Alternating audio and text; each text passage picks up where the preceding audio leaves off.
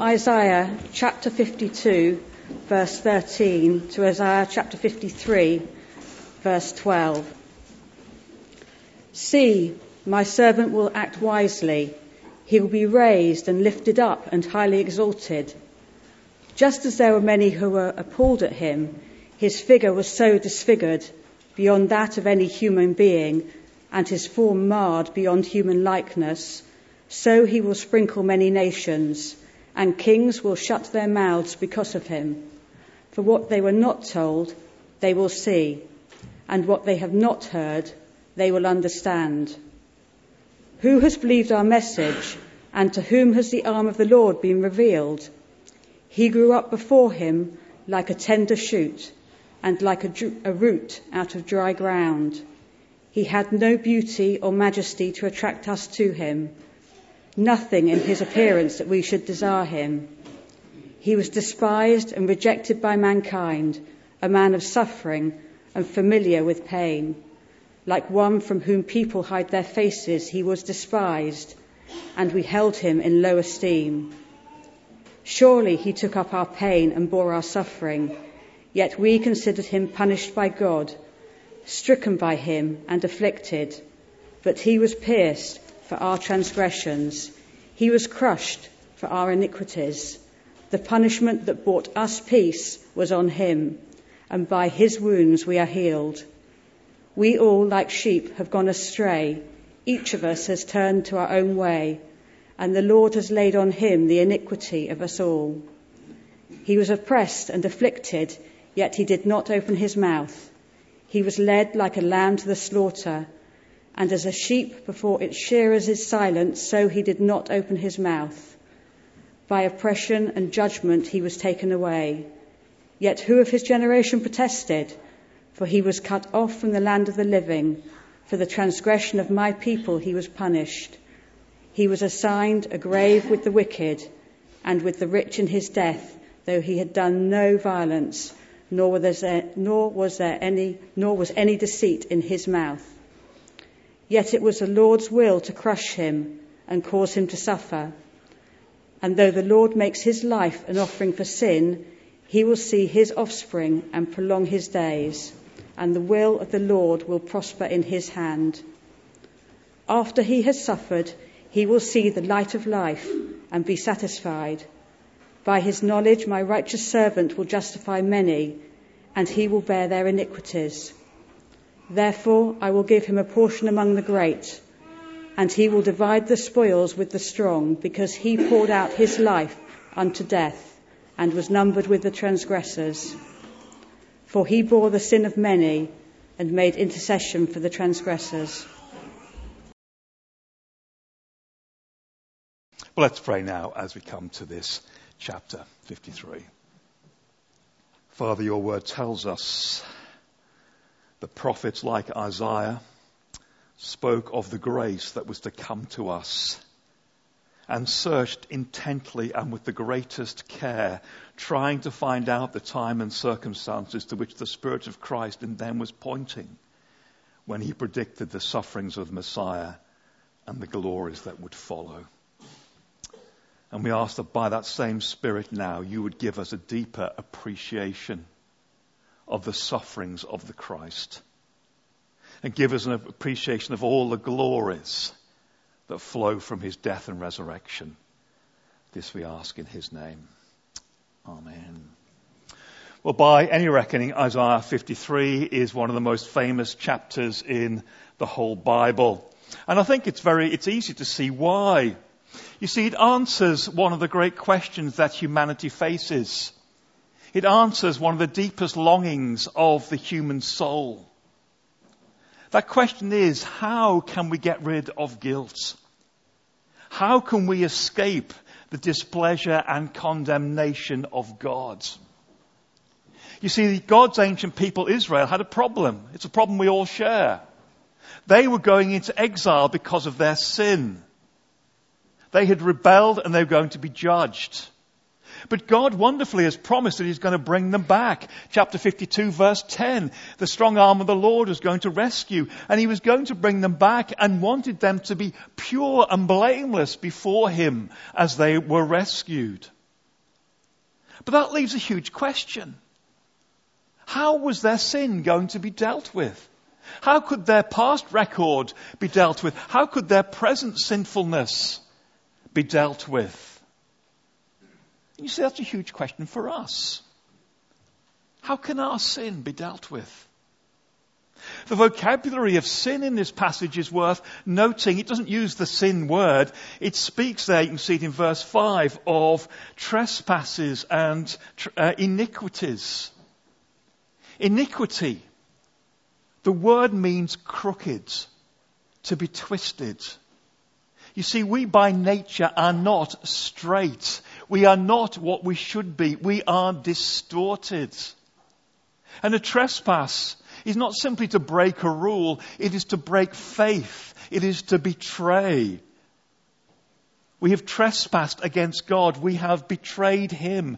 As humans made in His image, we were meant to live in a way, and we rejected His ways. And we break agreements, and we break agreements in the horizontal as well.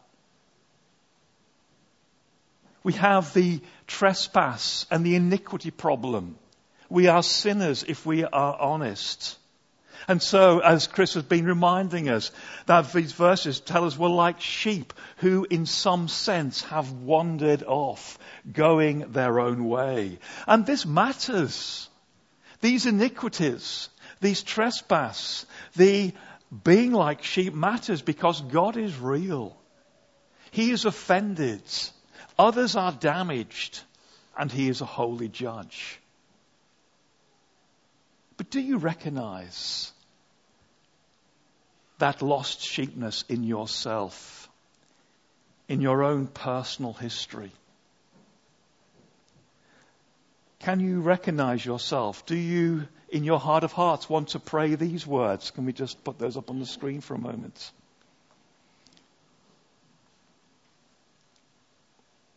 Almighty and most merciful Father, we have erred and strayed from your, thy ways like lost sheep. We have followed too much the devices and desires of our own hearts.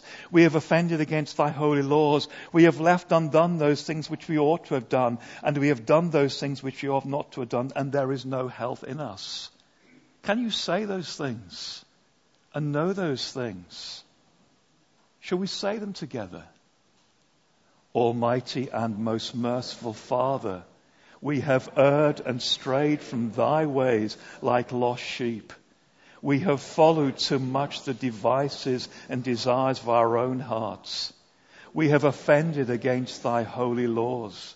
We have left undone those things which we ought to have done, and we have done those things which we ought not to have done, and there is no health in us. How can we be made clean?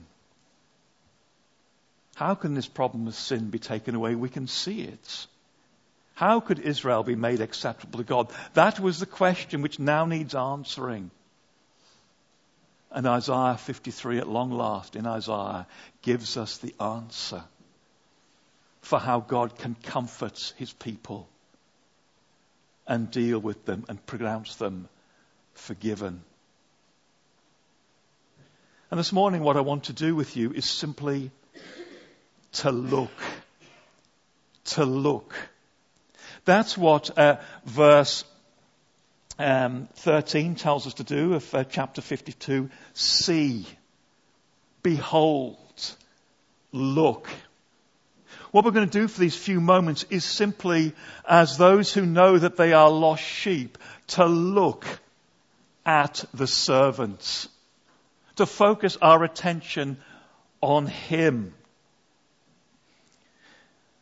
This famous section, which Joe has just read to us from Isaiah fifty-two and fifty-three, is made up of five sections. I just want to pause at each of these five sections and look at them as Isaiah kind of develops an argument as we look at the servant together. At God's great servant. This servant has already been introduced to us in Isaiah. The servant who would have the Spirit appoint, uh, poured out on him. The Spirit, the servant who would rescue the nations. Well, let's have a look at this servant now as we think about the sin problem. And these five sections, they're just all the three verses here, three verses each. The first section is the end of chapter fifty-two, those three verses there, thirteen, fourteen, and fifteen.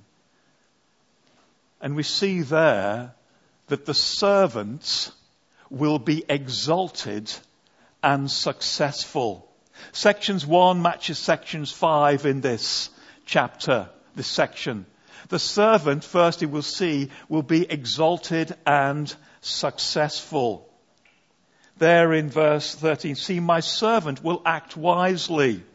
Or it could be will act, will be successful. He will prosper.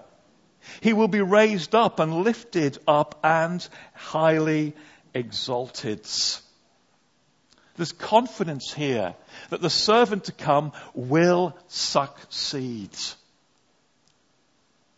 Many of us will have had the builders in at various stages. We had an extension put onto our house about twenty years ago. We had a builder, a wonderful man called Pat.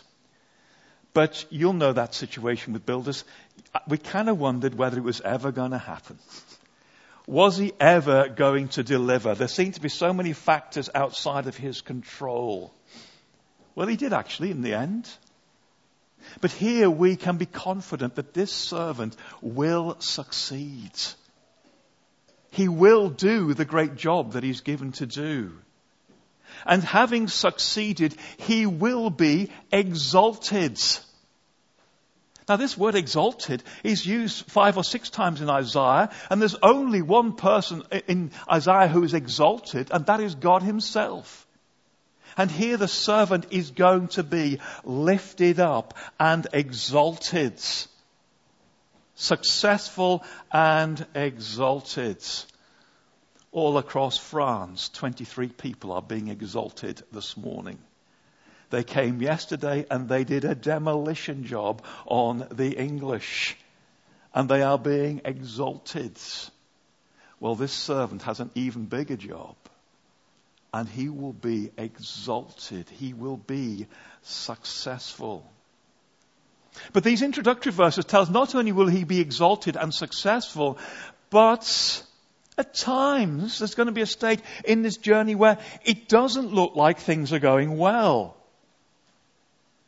That his appearance is disfigured. He's not going to look like a success at some great point in all of this. And in fact, it looks like the wise ones, the kings, won't think much of him, but they will come round. And his name will be made right across the nations. He will do something for the nations. So that's the great introductory verses. He will be successful. He will be exalted, this servant. He won't necessarily be seen to be great at various points, but in the end, all will see that he is great. So we move into chapter three for our second section. And we see here in these first three verses that the servant appeared to many to be unimportant, unimpressive, inconsequential. So you'd ask the question, who has believed our message and to whom has the Lord of the arm been revealed? It says here that God's going to do a salvation, but actually a whole lot of people won't believe. At least for a period. And he picks up on this theme that's already been introduced. There didn't seem to be much to him. He grew up before him like a tender shoot, like a root out of dry ground. When you get a little root out of dry ground, particularly in the Middle East, you're not very optimistic. It's going to grow a little bit and it's not going to do much. You know, often when you have a group of people, there's the ones that stand out. You teachers will occasionally, won't you, have a brilliant pupil and you'll say, yeah, they're going to go far. Or on the football field, you'll see a young lad or a young woman and you'll say, yeah, they are fantastic. But not this man. Not from the right family, not from the right school, not from the right area. Wasn't very promising. And then later in life, when it looked like he was starting a new movement, it all went so badly wrong. He ended up suffering. He ended up in pain. He ended up being hated. It looked like a complete failure. So at the end of verse three, we held him in low esteem. We didn't think much of him. It's interesting, the word we, we didn't think much of him. It's almost now these people are tracking this we as those who can track their own unbelief. We looked at him and we didn't believe. We've come to see now, but we didn't think much either.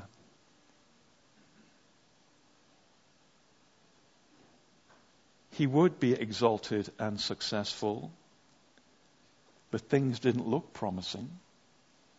In fact, he suffered pain and rejection. Then we move on to the third section as we look at this servants. And it's a central section of this great chapter. And Chris has already showed those verses to us. And it's been wonderful to reflect on them and have more time to reflect on them. We see here in this central section that the servant suffered for our sins. You see, what did the people who didn't believe think when they saw the suffering of the servant? What were they thinking as they saw this suffering servant? Well, what did they think? Verse four, it tells us, we considered him punished by God, stricken by him and afflicted. When they looked at the sufferings of the servant, they said, oh yeah, he's suffering because he must have done terrible things wrong and God is rejecting him. He must have lived a terrible life or there's something deeply wrong with him.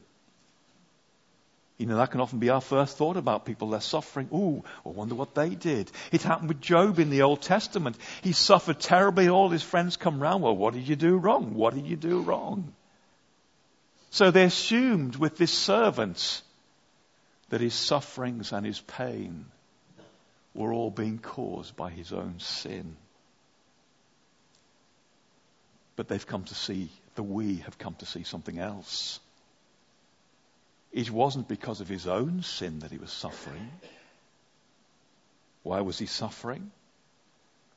Verse four, he surely, they've seen it clearly now. He took up our pain and bore our suffering. Yet we considered him punished by God, stricken by him. And he expands on this idea that he took up our pain. But he was pierced for our transgressions. He was crushed for our iniquities. The punishment that brought us peace was on him. And by his wounds we are healed. He wasn't suffering for his own sin. He was taking our pain. He was taking our sufferings. He was taking our punishments. He was pierced. And he literally was pierced for our iniquities. He was suffering for us. He was punished in our place. Penal substitution. Taking the penalty in our place, that we might have peace. The punishment that brought us peace was on him. By his wounds we are healed. Isn't that a beautiful thing? By his wounds we are healed. When a surgeon operates on you, he inflicts a wound on you to heal you. This Saviour takes the wound in himself for your healing. And what is this peace? What is this peace? And I think it's the central idea that he, by, he, he gives us this peace there in verse five. The punishment that brought us peace was on him. Well, you need to come back. Because Isaiah fifty-four and fifty-five are all about the peace that flows from the sacrificial death of the Lord Jesus Christ. It includes a free pardon. It includes life with God. It's about a wonderful future that this servant secures. Verse six sums this little section up. We all like sheep have gone astray. Each of us has turned to our own way, and the Lord has laid on him the iniquity of the of us all. The Lord, God himself, Yahweh, has put onto this servant our sin. It's picking up here, I think, the idea that we see in Leviticus sixteen on the Day of Atonement, which was the great day in Israel when sin was dealt with, although, of course, it was only foreshadowing. The animals could never fully deal with the sin. And there was a lot of blood on that day. There was a lot of death on that day. Bulls, goats was killed, but of the, of the two goats, yes, one was killed, but one, the sins of Israel were laid onto the goats. And the goat was sent. There was death. There was laying of sins. There was saying, sending away. And here the picture is the Lord himself lays onto the servants our sin. To be taken away. To be dealt with. Your sin, Richard. Your sin, Luke. Your sin, Ben. Your sin, Murray. Taken and put on him.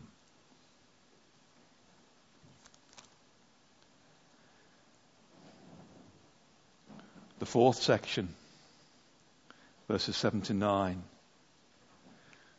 The servant was willing to die and was fully innocent. You see, we're left with a question. The Lord has laid on him the iniquity of us all to rescue the sheep. God was behind this. But what about the servant? What did he think of this? Was he forced into this? Well, this little section tells us. There was no protest from him. There was no protest from anyone, in fact. He wouldn't say a word, verse seven. He did not open his mouth like a lamb that is led to the shearers. He did not open it. He wouldn't try and stop it. He knew it was his destiny. He knew that this is what he'd come to do. He wanted to go this route. And it's also absolutely clear in these verses that although he was executed with criminals, he was completely innocent. Verse nine. He had done no violence, nor was there any deceit in his mouth. There was no deceit. You see, he wasn't full of uh, iniquity. He wasn't twisted. He always spoke the truth. He'd done no violence. There was no trespass. There was no rebellion in him. All of those things that we are, he was not. And you know, when we go to the Gospels, we see the way that this prophecy was just worked out so perfectly. We see Jesus Christ going willingly to his death. In fact, you can almost say organizing his death. He walked into Jerusalem to embrace that danger. He knew his hour had come. He handed himself over in the garden. He could have so easily have got rid of that arrest party. He offered no defense when he was accused. He was silently and obediently, willingly taking on that death. Although he was innocent. The Gospels make it absolutely clear, I think, particularly Luke's Gospel, that he had done absolutely nothing wrong. Like a man taken into police custody, picked up and arrested. He gets to the police station, they interview, they collect the evidence, they realize they have absolutely nothing. And they say, sorry sir, off you go. Well, that's what Pilate tried to do. There's nothing here. It, of course, was the baying of the crowd and the weakness. He handed this innocent man over to be crucified. You get the picture here as we go through this chapter. The successful, exalted servant. The one who looked like he was nothing. But the one who actually came to die for our sin. The one who willingly took this on. Who was fully innocent. And so to our final section, verses uh, ten to twelve. the servant will be raised and exalted and save many. There, verses ten to twelve. It was the Lord's will to crush him and cause him to suffer. It was all God's plan. But what will happen? Well, we see here, I think, resurrection. He will see his offspring and prolong his days, and the will of the Lord will prosper in his hand. He's going to be successful. And after he has suffered, he will see the light of life and be satisfied. The picture here is of God causing this, being delighted uh, with uh, the servant. There's going to be a prolonging of his days. There's going to be, he's going to be successful, this servant, and he's going to be raised. He's going to see the light of life.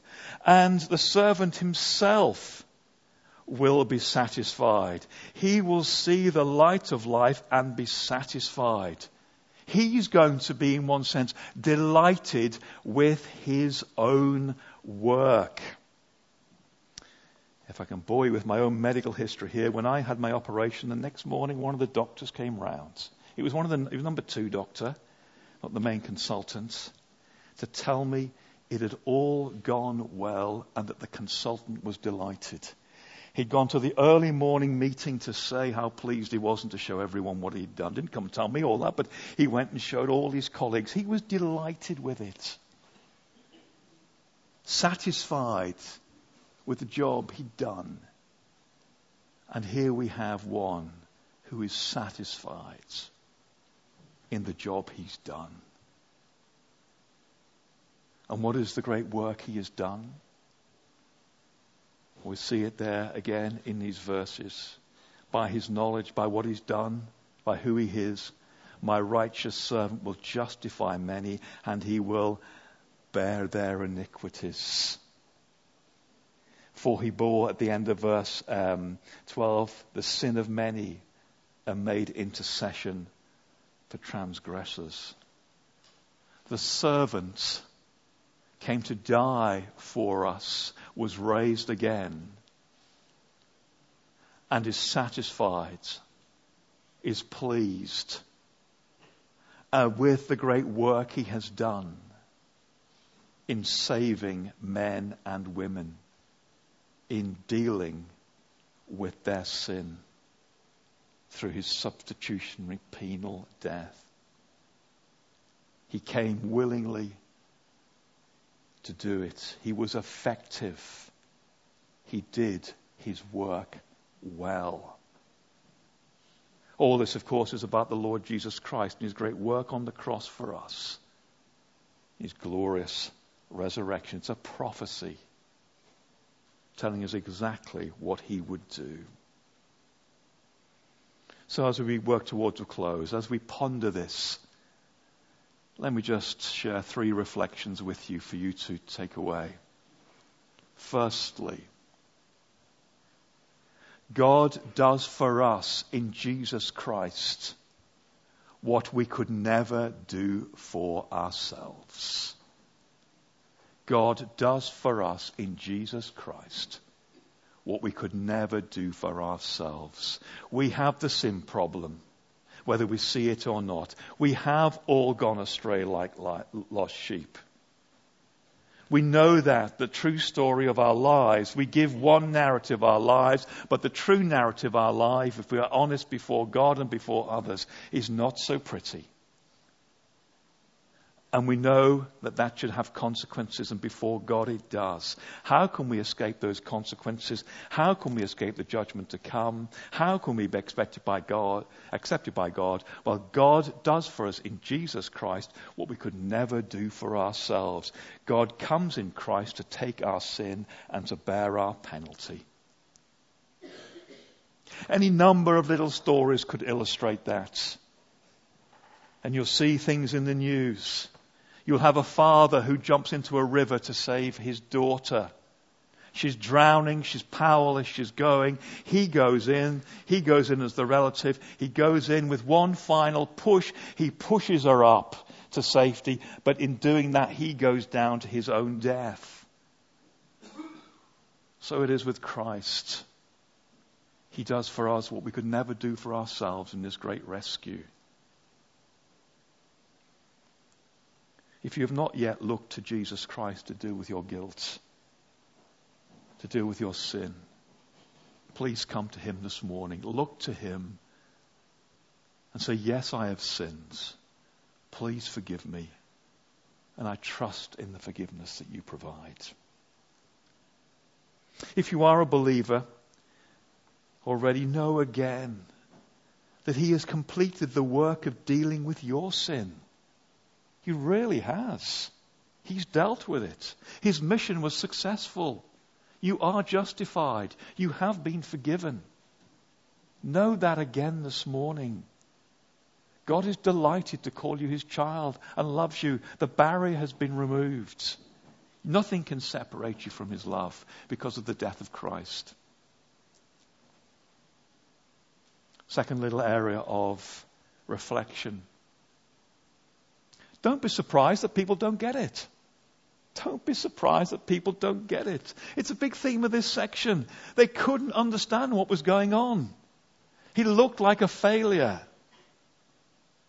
A crucified man from the backwaters of the Roman Empire does not look like a very promising thing. And it doesn't sound like a very promising message for our world.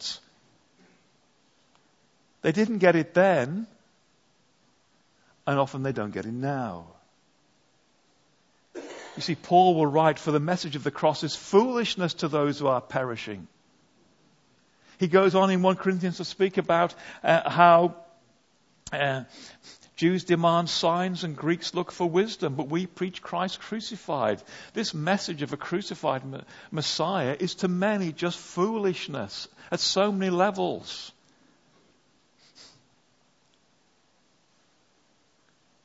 But we know that this message, that this Saviour is our salvation.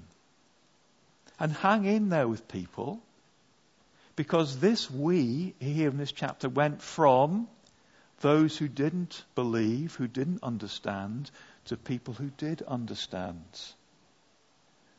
And I think Paul actually is exploring that in First Corinthians two. How do you go from it appearing foolishness to recognizing that the cross is the wisdom of God? It is through the work of the Spirit.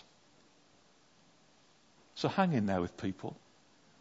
Many won't get it, but some slowly will, just as you have. Final reflection. Sing. Sing. You see, in verse thirteen of fifty-two, we're told to look. Look at the servants. But once you've looked, chapter fifty-four, verse one, what are you to do? Sing. Sing.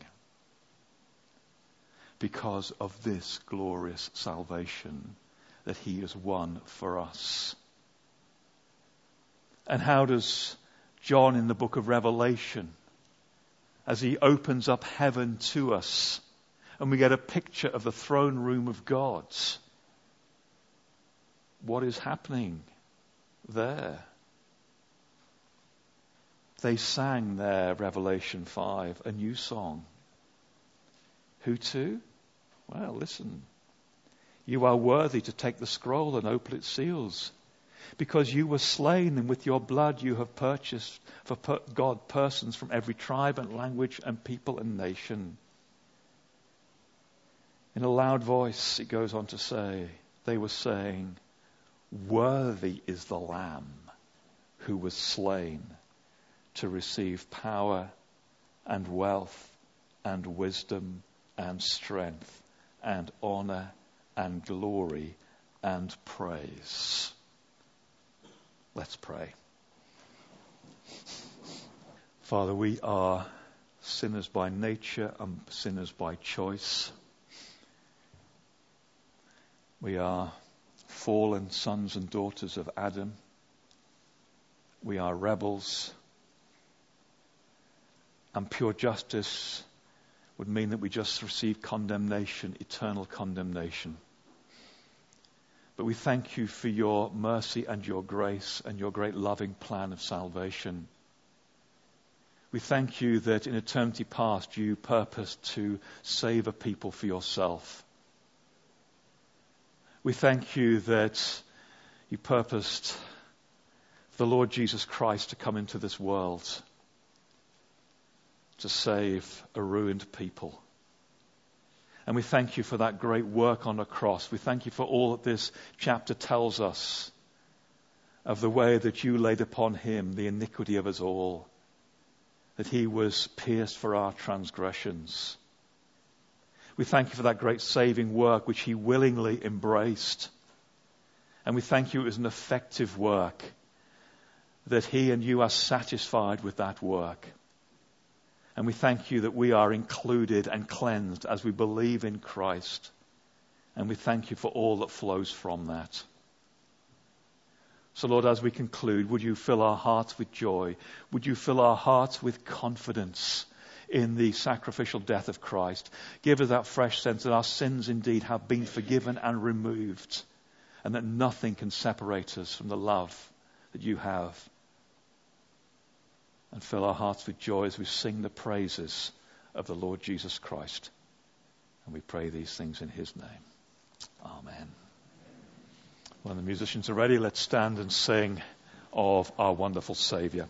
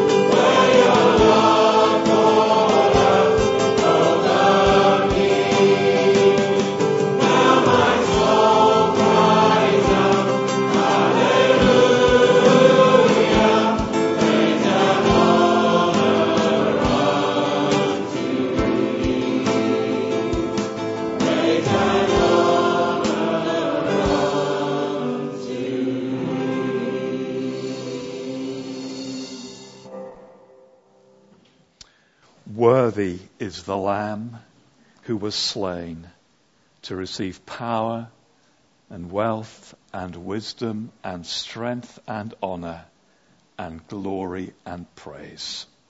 Amen. Amen.